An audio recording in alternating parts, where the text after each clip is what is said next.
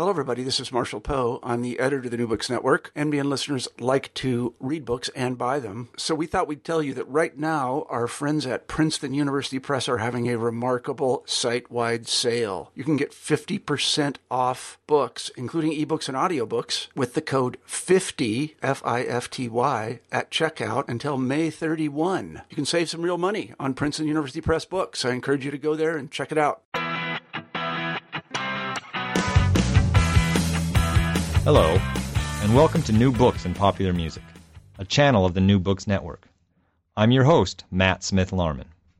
You know of the Mighty Mighty Bosstones, Fishbone, and The Slackers, American bands that play ska mixed with rock, punk, soul, and funk. You probably also know of The Beat, The Specials, Madness, and Bad Manners, two-tone bands that were instrumental in the English ska revival of the 1970s and 80s. But are you familiar with the Jamaican originators of the genre? In this episode of New Books in Popular Music, I talk with Heather Augustine about her 2010 McFarland & Company book, Ska and Oral History, in which she chronicles the history of the music through interviews with dozens of its creators. Not only does she interview members of some of the bands just mentioned, she also interviews legends of the genre, such as Lynn Tate, Roland Alfonso, the godfather of ska, Laurel Aitken, and Toots Hibbert, to name just a few. Along the way, Augustine writes of ska's beginnings in the shanty towns of Kingston and its movement, through immigration, to the industrial cities of England. She discusses the role of ska in England's original skinhead movement, one which, contrary to popular misconceptions, embraced racial and ethnic diversity. Finally, Augustine discusses ska in the United States as a melting pot of musical influences that include rock, punk, and funk, along with the traditional Jamaican fare. Heather Augustine is a correspondent for the Times of Northwest Indiana. Her work has appeared in numerous publications, including The Village Voice, In These Times, and The Humanist. She lives in Chesterton, Indiana, where I reached her for this interview. Hello, Heather, and welcome to New Books in Popular Music. How are you? I'm great. Thanks for having me. Thank you. So why don't we start off with you telling us a bit about your personal biography, where you grew up, that kind of thing. Sure. I grew up in Chesterton, Indiana. It's the same town I live in now. I actually did leave for a while. I got out of Chesterton, so I went to school at Bradley University and got my, I got two bachelor's degrees there, one in philosophy, which was completely useless, but I loved it, and another in English, which is also probably completely useless, but I developed a love for writing while I was there, and then went right away to get my master's degree at DePaul University in writing. And DePaul, for those who don't know, is in Chicago, and so that was in 94. I lived in Chicago for just over 10 years, and during that time, it was kind of a big time for music, a big time for ska music, certainly. And it was then that I kind of began, listening to more ska. Certainly, I'd loved it in high school and middle school, but it was really during those years that I saw a lot of shows. A lot of people came through Chicago, and that combined with my love for writing, I was just looking for a project. So I started working on this book then. As a student. As a student, yep.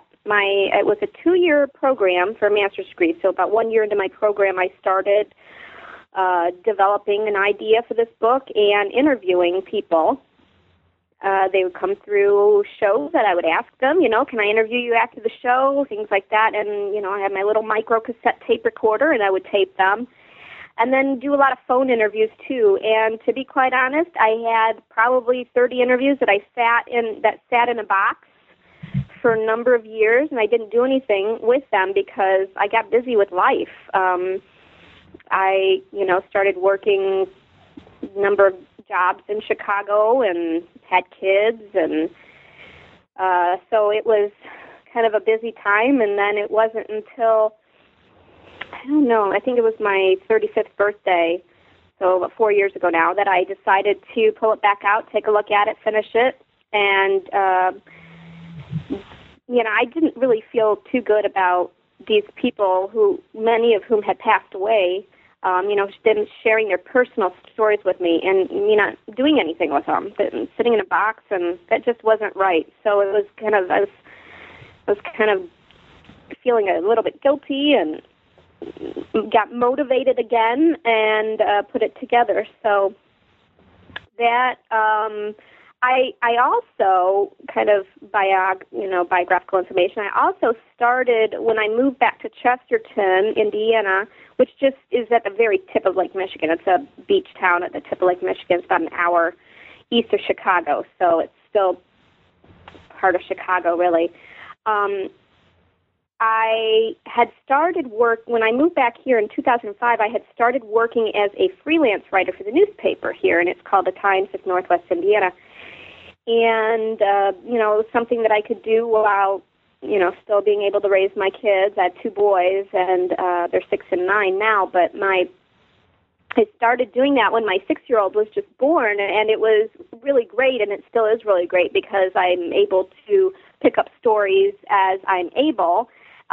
Council meetings at night, municipal government, really boring things that nobody else wants to cover. But it was perfect for me because then I could balance that in with the rest of my schedule. So I started working in a job where I was constantly interviewing people, and it was farmers who raised cows for the county fair, and a fire chief who just got a new fire truck, and I think it's interesting, but just kind of, everyday life around here in Northwest Indiana. And I got really used to interviewing people. And so what I did then is when I pulled all these interviews back out is I re-interviewed some of the artists that I had talked to back then. And then I also interviewed a slew of new people, too. And it was only at that point that I really feel that I was able to write this book. I would not have been able to write it a long time ago, just out of grad school, because I wasn't used to, on a daily basis, taking interviews or learning the art of the interview, first of all, and then also taking those interviews and weaving them into something interesting to read, a narrative, something where you can read the history and not feel bored with it. It wouldn't feel like a history book. I wanted it to feel like a storybook. So it was at that point that I felt that I was able to do it. So who was your first interview way back in, I'm guessing this is the 90s? Boy. And were you nervous? Good question. I have no idea who the first person was. I want to say it was probably Bucket from the Toasters. It was probably him. They came through so many times, and it was probably him. And of course, yes, I was nervous. I still get very nervous. I'm working on another book, and I know we'll talk about that later, but I've got an interview next week with Ernest Ranglin. I'm terribly nervous. I've already started, writing notes down of, what I'm going to ask him and everything. Right. I'd probably interviewed, over 50 people in this genre, and I get incredibly nervous. What if I say something stupid and they say, no, that's not right, that's not the way it was, and I might feel like a heel. So I'm always worried about that, that I'm going to mess something up because there's, especially with ska, there's 5 different versions of every story, so you don't want to make anybody angry and, make them think that, that you're an idiot writing this book. So I'm always nervous of that. That's why I'm also constantly reading everything that I can get my hands on, try to stay, on top of my game. But, and then, certainly, too, when you go backstage and you interview people, they're focused on performing. So I always feel like I'm bothering them, and so I just try to get to the heart of it as quickly as I can, get in, say what I have to say, and get out as quickly as I can just because they're so gracious to let me talk to them. Now I can say, okay, I'm the author of this book, can I talk to you? But back then, I was 24 years old. I was, wearing my goofy outfit at the shows like everybody did back then, and I'm like, hey, can I talk to you? They were really nice to do that to me. I would have, who are you? What are you doing? But then again, this was a time when there were a lot of fanzines and things like that, so they probably were used to being interviewed. But, you know, a 70-year-old guy who's worked his whole life and he's got nothing still to show for it, and then some kid comes back there and is like, I want to talk about your history, you know. It's really a leap of faith that they all took with me, and I'm really, really appreciative for it.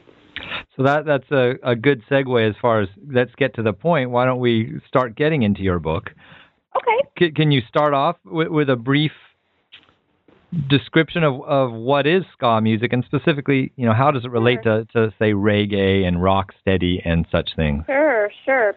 Well, ska is kind of a blend of a bunch of different things that were happening. It's kind of the perfect storm of what was going on in Jamaica at the time.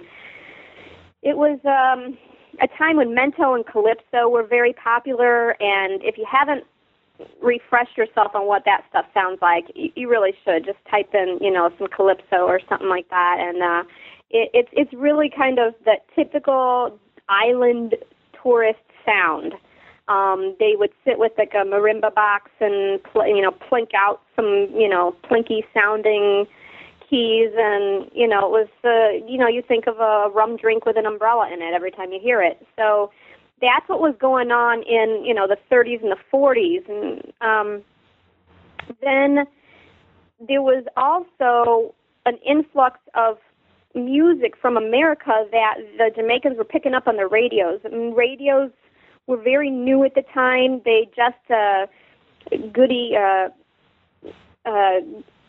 Graham Goodall, they call him Goody. He helped to build one of the island's first, radio transmission systems for the whole island. And then he worked with Ken Khoury and built a recording studio that a lot of people used, Federal Records, but.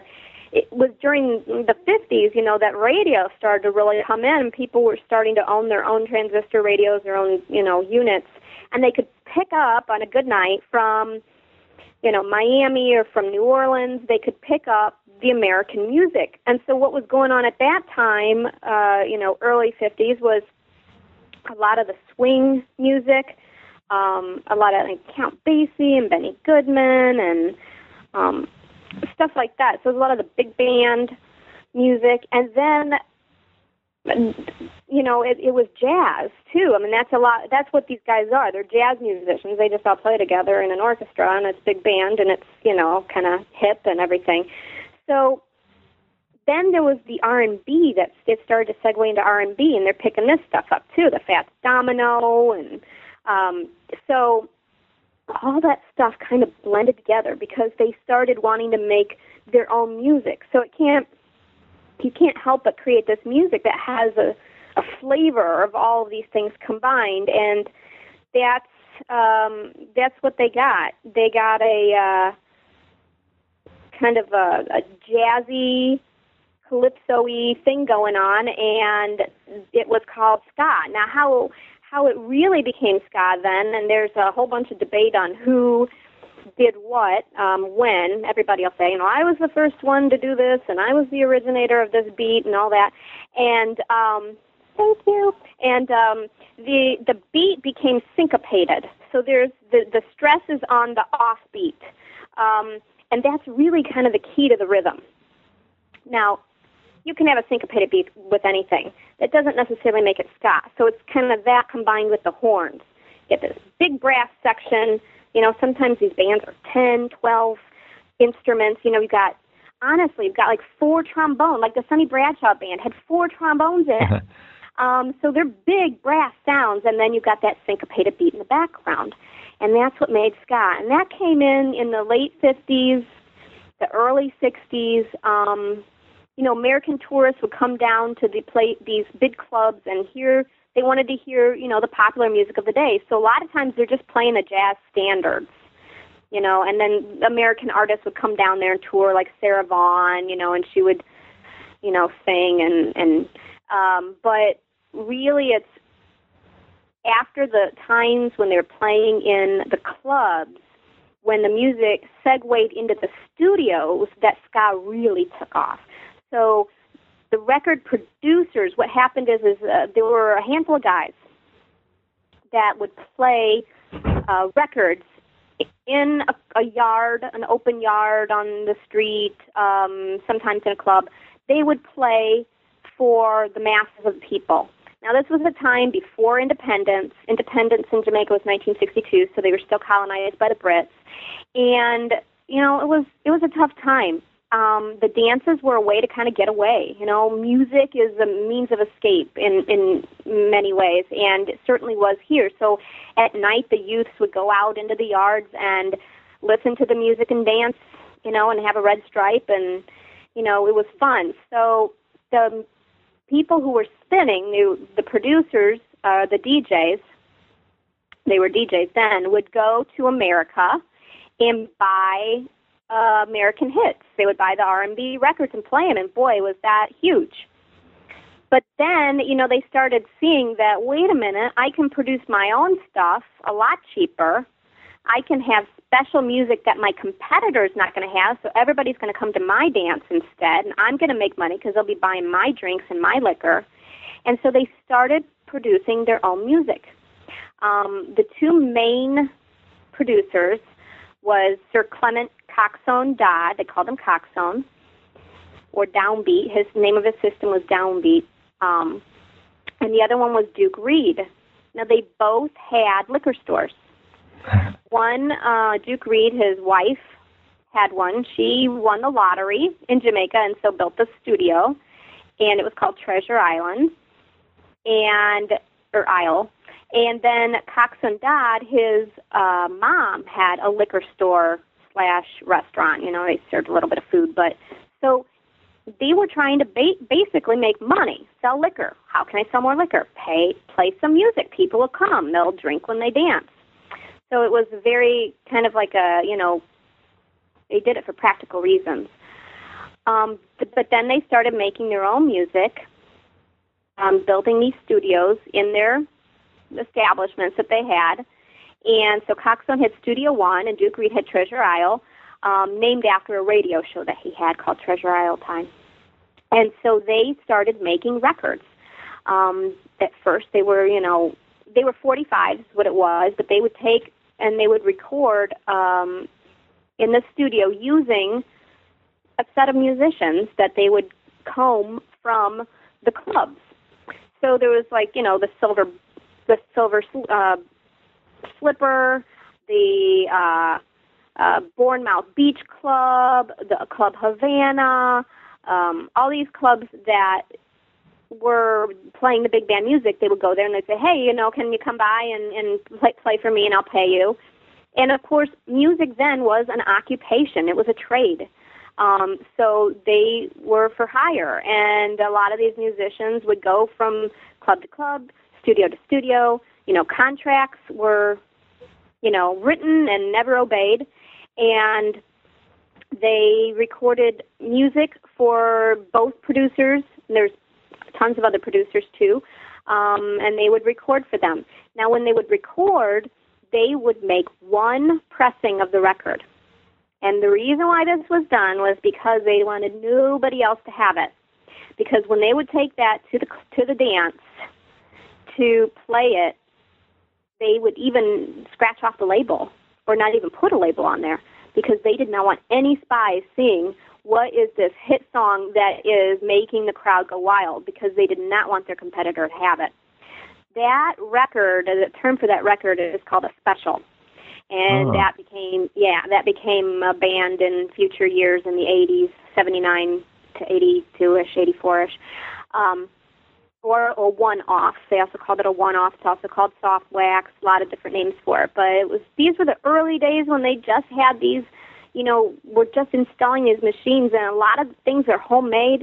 At the dances, they would make huge speakers, huge amplifiers, and cabinet makers made them, putting the wood together, and then the inside of the amplifiers, you know, wiring it to the sound equipment.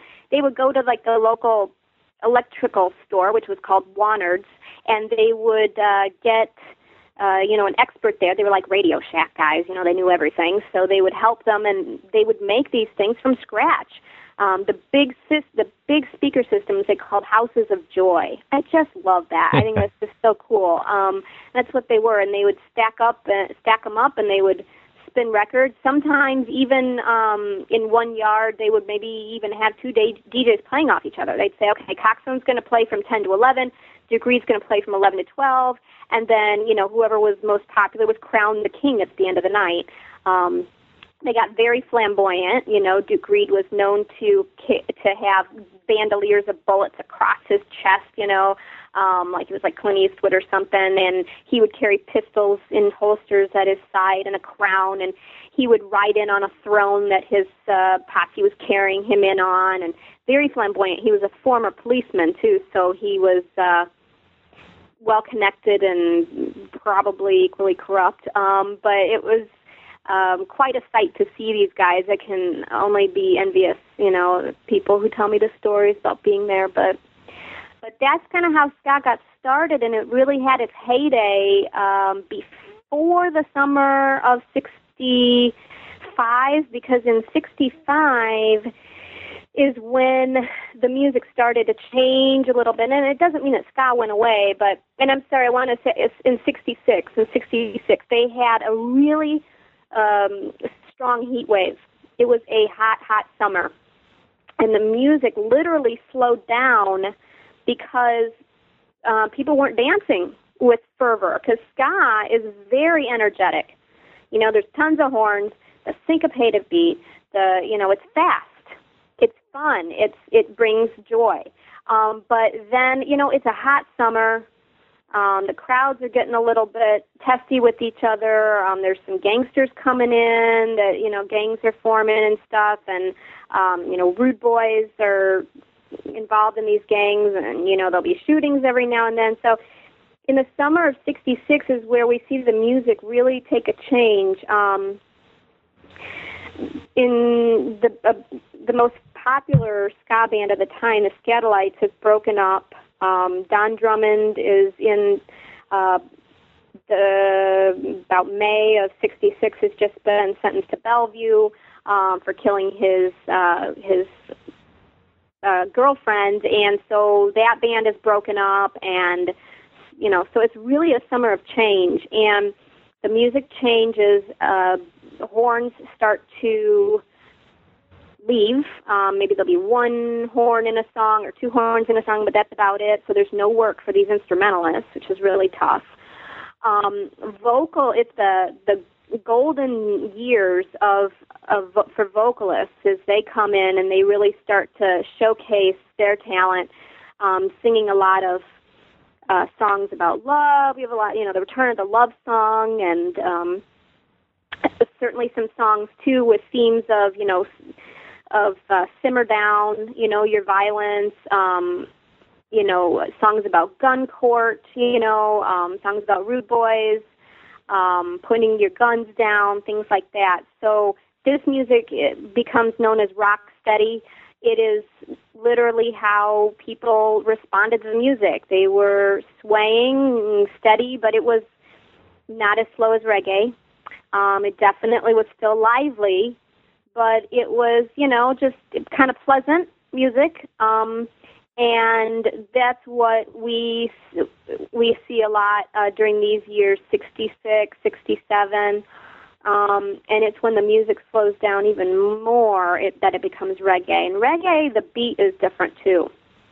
Not always, but reggae kind of has like a double beat. It's like that da da da da da da. You don't really get that in ska, and ska's just that, you know, very quick. So reggae then takes over, and, you know, I don't follow it too much after that, because although I do like it very much, I leave that for other historians, because it's that ska period and the reggae and the rock steady period that I'm most interested in, where it's more of a Jamaican jazz, as they call it. Some of the more popular, and I don't want to get into a deep discussion of reggae, but like Bob Marley starts out playing ska, does he not? He does, yeah, you're absolutely right. And he was backed up, the Wailers were backed up by these studio musicians that I'm talking about that Cox and Dodd and Duke Reid had in their studio. So they came in and they'd say, hey, you know, we want to sing for you. And they're singing songs like Simmer Down and One Cup of Coffee. Those are all ska songs that Bob Marley sang. And, you know, there's kind of a couple interesting stories in my book where, like Lester Sterling, who was a saxophonist with the Skatalites, he's still around. He remembers, you know, Rita Marley coming into the studio in her school uniform because she was fascinated by the musicians. And this was before she was even, you know, involved with Bob Marley. So she would come around and listen to him play and or sing, I mean, and the instrumentalists, the Skatalites, were the ones that were backing him up. So when you hear Simmer Down, those are the Skatalites in the background, and they don't really play too much anymore because Lloyd Knibb, the drummer, just passed away a few months ago. But, you know, up until those last days, they were still playing Simmer Down every time, and Doreen Schaefer sings it now in concert. So that it's because of the Skatalites, really, that Bob Marley was able to be a success. There were a lot of people who had, you know, a hand in his success, and the Skatalites are definitely one of them. Please talk more about the Skatalites then. They seem to play an important role in your story. Sure, yeah, they definitely do. They were only together for 18 months. And, you know, when you consider how rich of a history, you know, Jamaican music has, it's pretty stunning to think that, you know, this band that was so influential was around for such a short amount of time. The Skatalites had a number of people in their band, but they were the studio musicians, and basically Tommy McCook, you know, just put the band together one day because these were the musicians who were playing to make the producers money. They would literally, when I said that before that playing music was an occupation, I literally meant it. They would come in and clock in with a time card. They got no royalties. So that's why, you know, they're still a little bit, you know, peeved about it today. We want to give our producers credit for really launching the music, but they really did rip off the artists. And they were in it to make money. So they paid them just, you know, I mean, it was a new thing to them, you know. I mean, they didn't know anything about the business, and certainly not, it's not like it was today. Like it is today. So they came in, they clocked in, just like if they were a tailor or a shoemaker or a garden worker, you know, working in a garden. They came in and they clocked in, and they got paid for that day. So they worked 7 days a week. You know, since that's why a lot of times the instrumentalists change from song to song, but it's the same group of guys. So one day, Tommy McCook, who's a saxophone player, says, you know what, I'm tired of this. Let's get a little bit of the action for ourselves. And so he puts together a band, and, you know, they start playing out at the clubs, the Bournemouth Beach Club and, you know, more of the downtown clubs, not the uptown she-she clubs, because these guys, too, are, you know, they're ganja smokers, they're Rastas. They're not allowed in the uptown clubs. So the Skatalites get together in 1964, and there's, you know, a handful of them, and, you know, we're talking about, like, you know, Johnny Dizzy Moore. He's a trumpet player. He's a Rasta through and through. Lloyd Knibb was playing the drum. Knibb, singular, he was playing the drum. Lester Sterling, he was playing the alto sax, and Roland Alfonso was playing the tenor sax. Lloyd Brevet, he's upright bass. He is really something to see play. He is perhaps my favorite. Just a little bounce when he plays, and he's just really into it. Long dreads, the pork pie hat on. He's still around. He doesn't play anymore, but he's in Jamaica, back in Jamaica.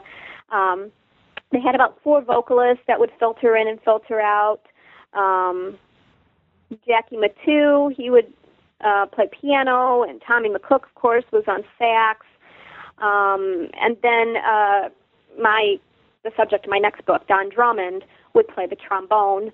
And then, you know, Doreen Schaefer was one of the vocalists, and Lord Tanimo, and there were about four people, and they would just kind of filter in and filter out. So these guys would start playing at these clubs, and they were the hit of the island. They were huge. It's not like you can say it's the same as today. You know, like, well, what did they do on the radio charts? You know, it wasn't like that. It's just that they drew a huge crowd. They would play for hours. Everybody would take a solo. Of course, these were all like the top musicians, so everybody would solo, and it would go on for hours. And people were, you know, dancing, or they would be, you know, riveted. Like, you know, Don Drummond would take a solo, and then Ernest Ranglin on the guitar would go and play off of him, and then Don would go, and then Ernest would go, and they'd play off of each other. And it was just, you know, they were always, it was like this culture of one-upmanship. And, you know, some people think, I talked to P.J. Patterson, who was the manager of the Skatalites back in these days, and he then became prime minister of Jamaica for, I think, 16 years, some crazy long run.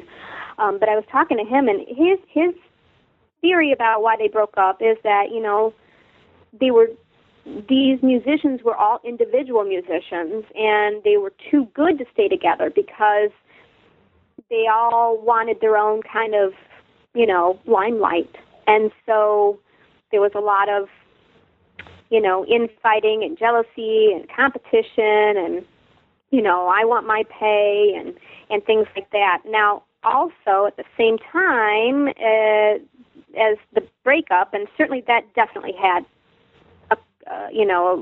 a component in this, but at the same time, in January 2nd, well, it was January 2nd because it happened at 3 in the morning. January 2nd, 1965, Don Drummond murders his girlfriend. Now, Don Drummond is the highlight of the band. He is the best trombonist on the island. He had his own band. He would play in any band, and he would draw people. You know, they would say, you know, this weekend, Sonny Bradshaw and guest trombonist Don Drummond, and he was the draw. Okay, so it would be like saying, you know, like the Jackson 5, and then, you know, everybody go see Michael Jackson. So they don't really care about the LaToyas or who else was in the band. So people would go to see him. So when he is no longer in the band because he's, you know, facing a murder trial, which went on for about he wasn't sentenced to Bellevue until a year and a half later because he was declared unfit to stand trial. He's not in the band anymore, then, you know, the band is not the same.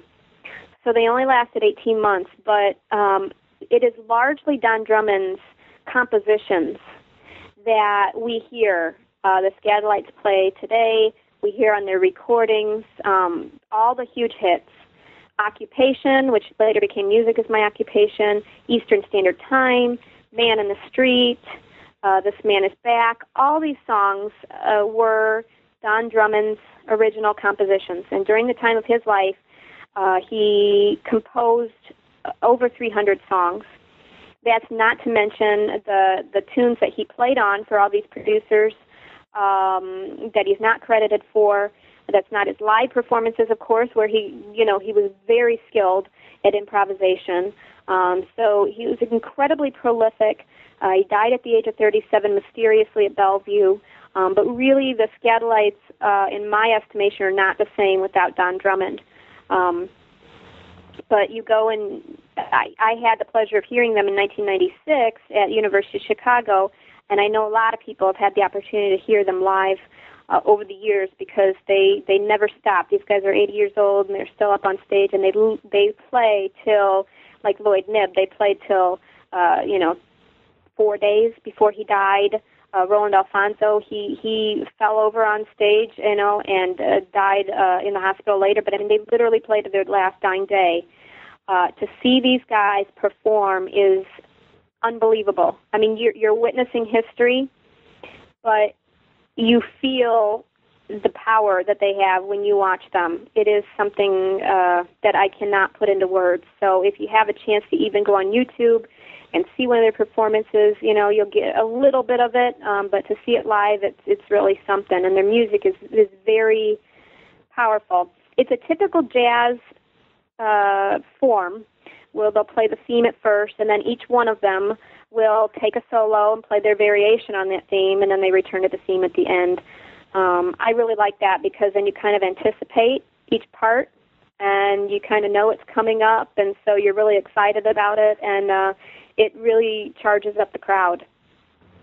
So if you're going to start, if you say, Ska, what's that? Pick up the Skatalites, any one of their albums, and that'll be a great introduction for you. Perfect. And now you call in your book Doreen Schaefer the queen of ska and Laurel Aitken the godfather of ska. Can you talk about them, please? Sure. Well, Doreen, she is such a sweet lady, and I call her the queen of ska, but I mean, there are definitely a few female vocalists that are doing their thing at its time. I think maybe why I crowned her the queen is she never stopped. She never stopped. You know, that during that time, we have a lot of female vocalists that gave it a good run, like Millie Small, My Boy Lollipop. I mean, that song really put ska on the map in many ways because it was the first international hit for Jamaica in 1964. So certainly Millie Small could be a princess of ska. I think that... there are a couple of other people, too, like, Millicent Todd, who's better known as Patsy. She does a lot of duets with people. She did duets with Derek Morgan. She did duets with Stranger Cole. But, as far as, like, really being... And she still does play today, but she took off, and I don't mean play, I mean sings. She's only really returned to it in 2002. It was the first time she had been on stage in 35 years, and that was at the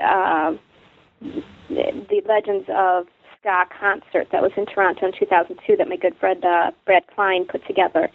But she took 35 years off. She worked in a hospital. Nobody knew who she was there. They didn't, know her history and everything. And, you can read about why she did that because she had very good reason to do that. But I think that Doreen is just really something because she, she's a grandma. Her grandkids think she's like the coolest thing ever because, here she's going... playing all these cities in Japan and everywhere else and going around at, midnight singing up on stage. I mean, she is one cool lady. So she's, I don't even know how old she is, definitely in her 70s, maybe even possibly pushing 80. And just, her voice is so sweet and so melodic and, to listen to her, it's really pleasant. So that's why I call her the Queen of Ska, I think. And she has some interesting stories about how she almost, didn't have a career. She lived in the what we would call the projects, in the government yards. And, it's not like mail got to her. And so she almost missed her opportunity when she missed, an invitation to come sing and in one of the tourist clubs. And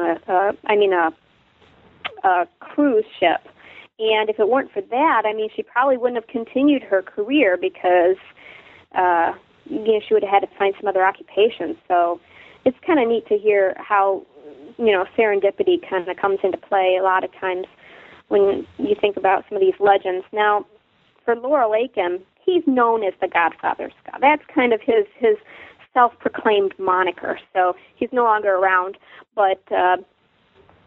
He's just known as the Godfather of Ska. Why? Well, I think for him, he was one of those... You still there? Yeah, I'm still here. Sorry, I heard it click. He was one of those artists that had success in Jamaica, but then there is this huge wave of immigration to England. Now, that happened for a number of reasons. There was they were going to be kind of closing off the doors to immigrants. There was like a certain window right after World War II, so a lot of West Indian immigrants, and so there was like a huge influx before these doors closed. And a lot of the musicians during that time wanted to kind of go and, you know, like I said, rock steady's kind of coming and things are changing and instrumentalists are seeing things dry up. So there's a number of musicians who try to, you know, make a go at it in England. Desmond Decker leaves. Prince Buster goes over and he starts up his Blue Beat label up there. Laurel Aitken, he was one of them that go to try to make a career there. And, you know, he told me he was having success, but he thought he could do better. And so he goes to England and he has a second life there, really. That's where the mods and a lot of the subcultures start to gravitate towards the West Indian music that's being played in the neighborhoods like Brixton and Coventry, the other nearby towns, industrial towns, where a lot of West Indian immigrants live. So they're picking up on this flavor of this Jamaican music, and they're the white middle class or, you know, lower class youth are combining that with what they hear with their own culture and flavor, which is, you know, mod and even punk, and it blends into a new form of ska. So artists like, you know, Prince Buster and Laurel Aitken, they experience a rebirth there. There's a whole new audience, not just culturally, but also a younger audience.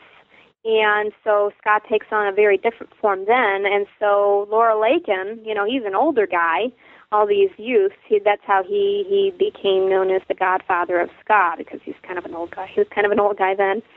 And then the skinhead culture picked up on it as well, because these are the working class youth, and they really like the flavor of the music. And so then many of the artists like Laurel Aitken, cater to their market and write a lot of songs about, you know, being the boss skinhead and things like that. These are not racist skinheads, by the way. I just want to, there was that element, and I do talk about that racist element in my book, but that's not what skinheads really are.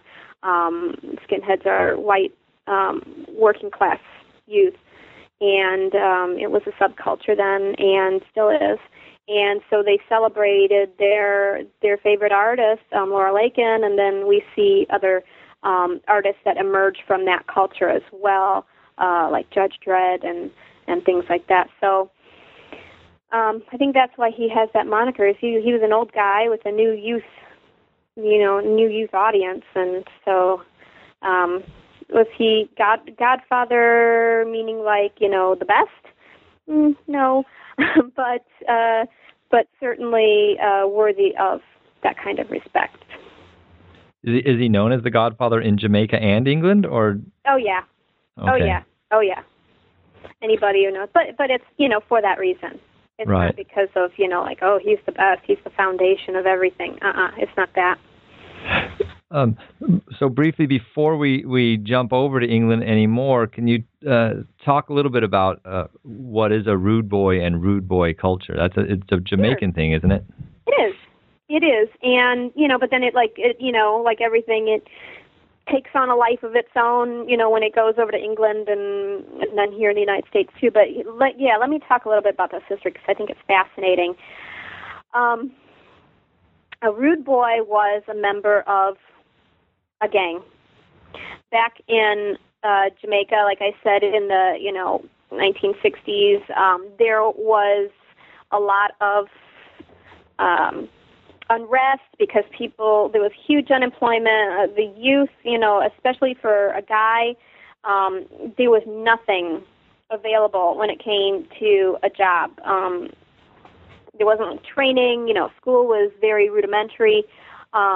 And then, you know, so they would come out of school at age 16 and find very little in the way of opportunities for them. And so a lot of, you know, people started getting together. And then also, too, the family unit's very different. Frequently, dads would not be around. That's why places like the Alpha Boys School became so popular, because There were a lot of kids who were, the parents were not able to take care of them. Either dad was not in the picture or dead, or, I mean, there's just a ton of poverty. So it's, you know, people are sick and it's tough. So the kids need, you know, the boys especially, you know, they gravitate toward each other for, you know, their family unit, and a lot of gangs start to form. It's not like, you know, our gangs today, but it really is not that much different. But a lot of these gangs, like, you know, they were called like the Phoenix, the Spanglers. That was another one. Let me think of what else. The Vikings. That was the name of some of them. And they were just groups of guys that would, you know, dress up really nice, in their best clothes, because they want to look like they're well-to-do, and they're, you know, a little flashy. They wear sunglasses, which they call darkers. They wear sunglasses during the daytime. You know, just mischievous things, like jumping on trolley cars, street cars. Is, you know, instead of paying for the fare, they'll jump on the back and then jump off and things like that. Well, there were a handful of them that were really bad guys, though. I mean, crime, when you have poverty, you have crime, because people are disenfranchised. They don't know where the next meal is going to come from. They're going to do what they have to do to get it. So some of these guys were pretty bad, and there's a story in my book. I hope you don't mind if I could tell this really quick, but there's a guy named Busby. This is a true story. He was a rude boy, and he one night went to Derek Morgan and said, "I want you to make a song of me." And Derek Morgan was terrified, you know, because this guy's a bad guy, you know, he's got a reputation. And, you know, he's known for taking his beer and shaking up and spraying it on people. I mean, he's just a jerk. So he's scared of him, and he says, "Well, what kind of song do you want me to make?" And he's like, "I want you to make one about me." So Derek Morgan goes to Leslie Kong, who owns the label Beverly's. He owned a restaurant ice cream shop with his two brothers. His two brothers overhear this story, and they're laughing. You know, they're laughing about it. And he says, "You know, I got to make a song. This guy, he's a bad guy. I'm scared. I don't know what I'm going to do." And Leslie Kong says, "Well, I don't." He's called Beverly's. That's what they call him. And Beverly says, "You know, I don't know what we're going to do. We can't make a song that fast. He wants it on Friday night. We can't make one that fast. Do you have anything written?" And Derek Morgan says, "Yeah, I have this song that I would play around. You know, I have a piano part written." And he said, "Well, all right, let's go do it." So they go to the studio and they make this record, and they take the record on that Friday night. And Busby says, "All right, I want you to take it up there to the turntable, and I want you to tell him that he's to play it at midnight." So at midnight, the record drops, and they play the song, and the song is, it's rougher than rough, tougher than tough, strong like lion, we are iron. And when Busby hears this song, he says, "You know, go get me a box of beer." So Derek Morgan comes over and gives him a box of beer. He takes the beer, and as that part is playing, so rougher than rough, tougher than tough, he smashes the beer against the wall, and he screams, "Iron!" And he's, Derek Morgan says, he's a real tough guy like that. So the next night, Busby, I guess, is, up to his antics again. He's really bragging and boasting about this and everything, being very boastful. And a friend gets him to come to a party, and at that party, he's shot in the head by a fellow gang member. So Busby ends up dying. And Derek Morgan's comment about that is, that song really, really takes him to the grave.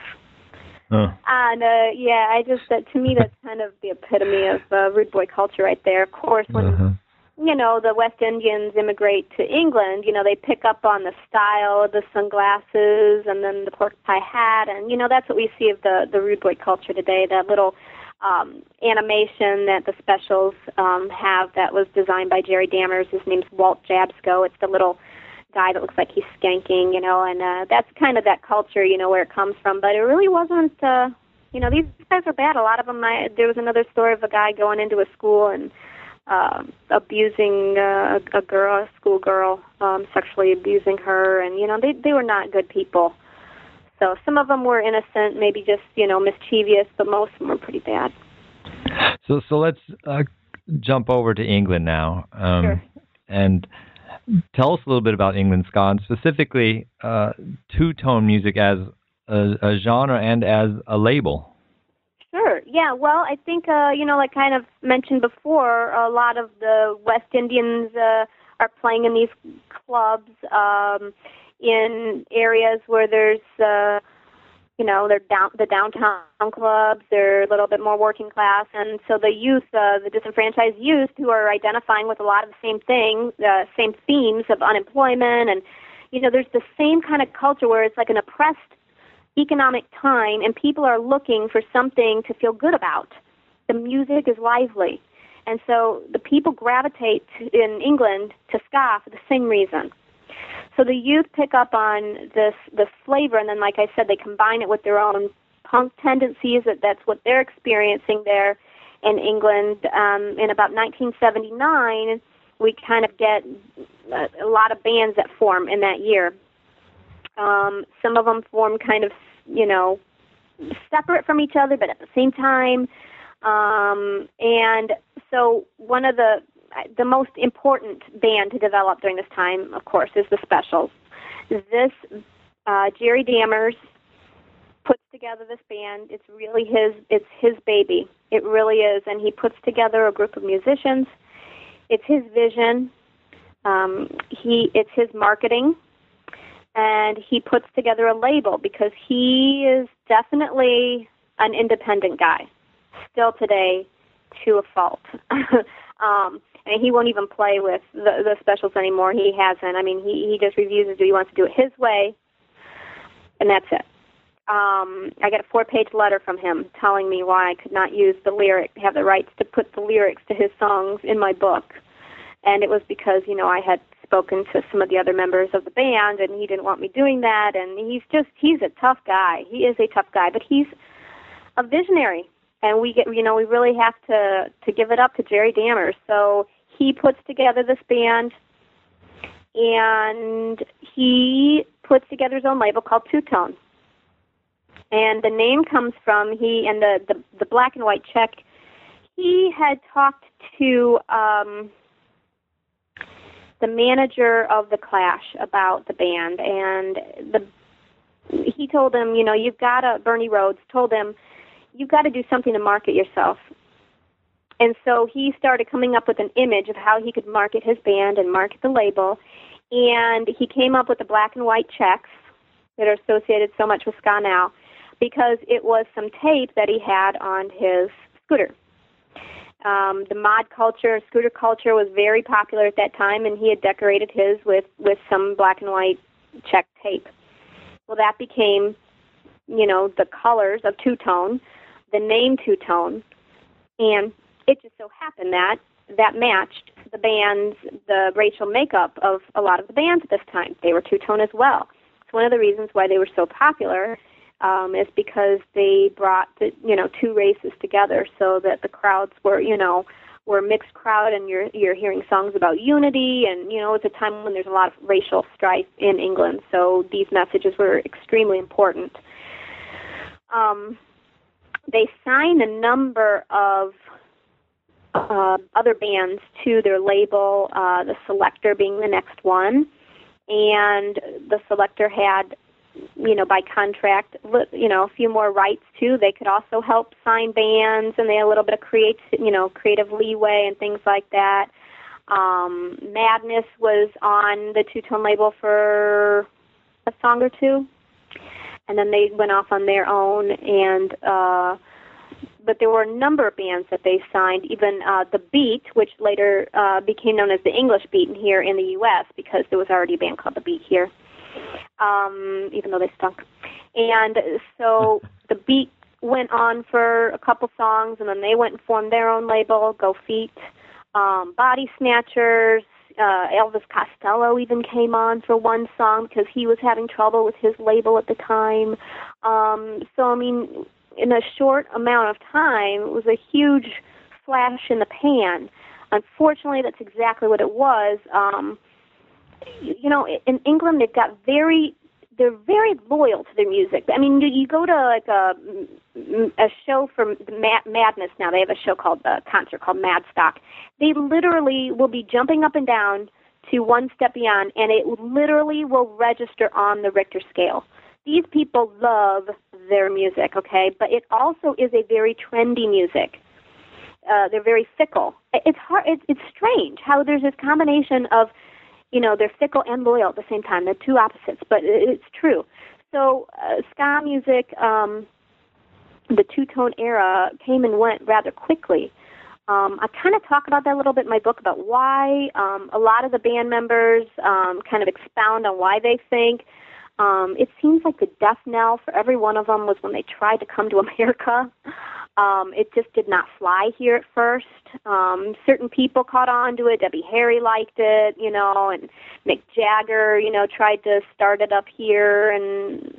But it just, it didn't fly here because at that time, it was a time in America where Queen was big and arena bands were big, and you're playing to a huge arena, and you're, like Ranking Roger from the English Beat says, we weren't used to people sitting down eating a hamburger during our show, and that's the era that it is. It's like you forget when you put yourself into the context of what's going on at the time, then you realize, well, that's why it didn't take off. I mean, you're.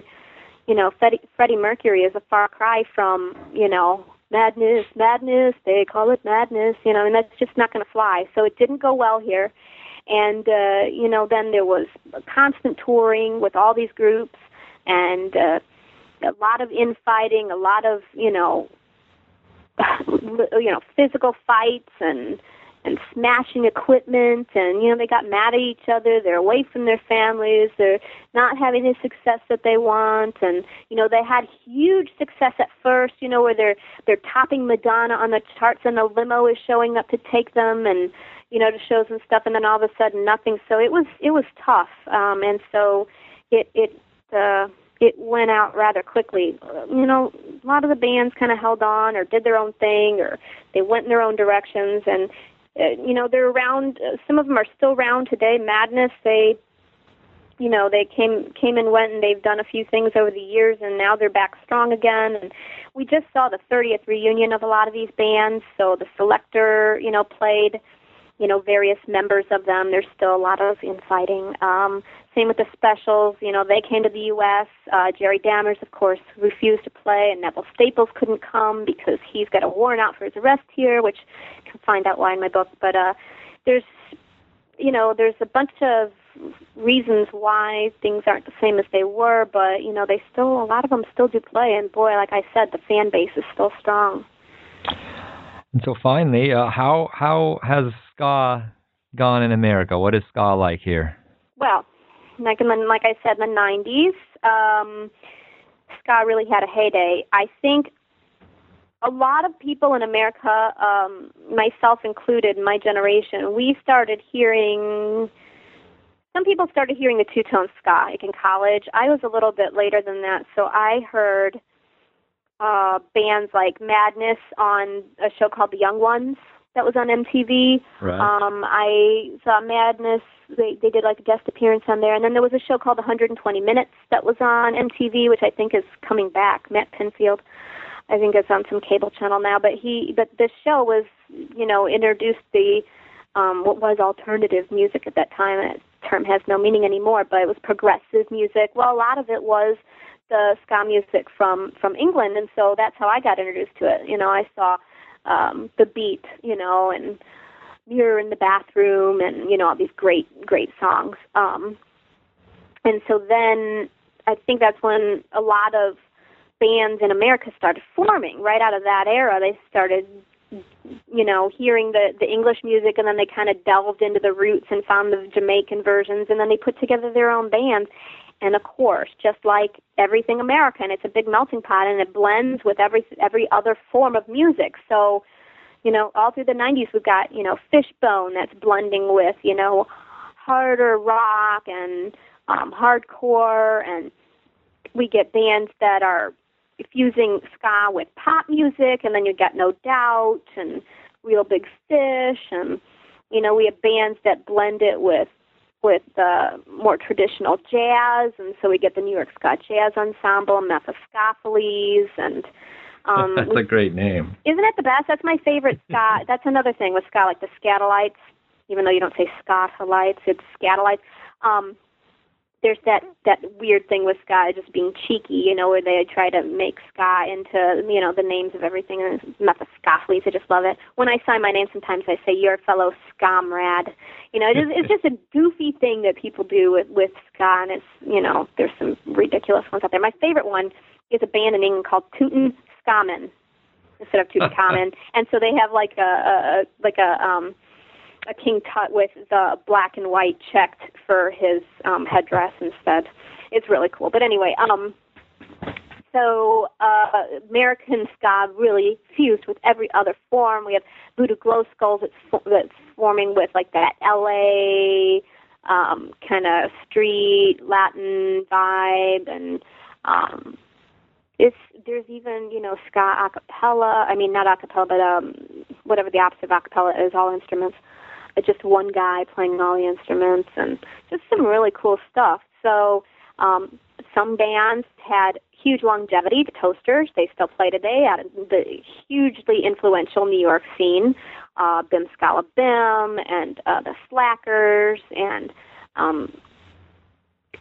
just a lot of bands, well, even Fishbone still tours from time to time, but for the most part, you know, when the millennium comes around, ska really dies. It's, I think, and I talk about it in my book, I think, you know, one of the reasons is anybody who was in a high school band was in a ska band. You know, it's like, there's like 15 of them, and then they go to play a show, and then they try to split up the $200, you know, that they're paid between 15 members, and it's just not going to work. So, and then they, you know, they go off and they get a family and they get a job, and, you know, that's it. So it's, they're not career musicians, they're kids, and, you know, it was fun. But then the whole scene kind of died. But ska is not dead. And there's the bands that still stick around. Bucket from the Toaster, he will be around to his dying day. He'll be like the Roland Alfonso that kills over on stage, or the Judge Dredd that kills over on stage. That'll be Bucket. He will carry the torch of ska forever. And he had the Moon Ska label in New York that produced and distributed almost every ska band that was worth a grain of salt. And then. And now he has Megalith. In 2000, he started up Megalith instead. So Moon Ska folded, and he started up Megalith, and he still tours today. A lot of these guys do. So I think anybody that's still around, there's kind of like this resurgence of, you know, rock steady soul ska coming back now too, like the Green Room Rockers and the Soul Radix. There's some good stuff out there. So I think, you know, it's got to be good now. You got to kind of put your money where your mouth is. And so we'll see where ska goes from here, but it will not die. Right.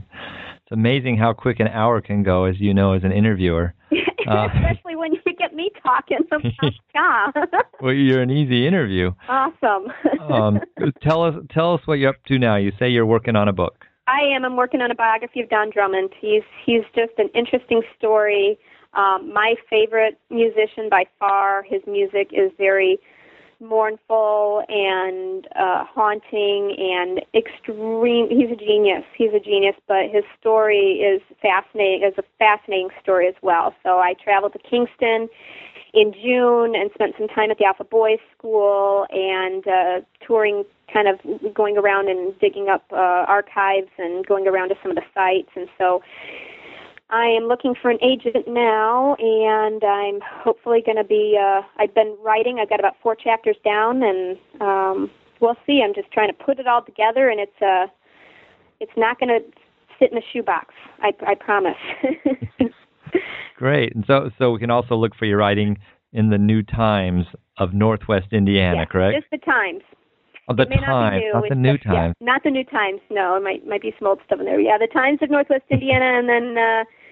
I, you know, write for some magazines around from time to time, but yeah, that's the main place you'll find me. Perfect. I have a website called skabook.com, so you can kind of keep up with me there, and I post. Skabook.com. Skabook.com, yep. Okay. Well, thank you, Heather. We really appreciate you being. I appreciate you being on the show. Well, thank you. It's been a lot of fun. And good luck with your future endeavors. Thank you very much. You've been listening to an interview with Heather Augustine, author of Ska and Oral History, a 2010 publication on McFarland & Company. Please check New Books in Popular Music regularly for interviews with authors of books about popular music. I'm your host, Matt Smith-Larman. Thanks for listening.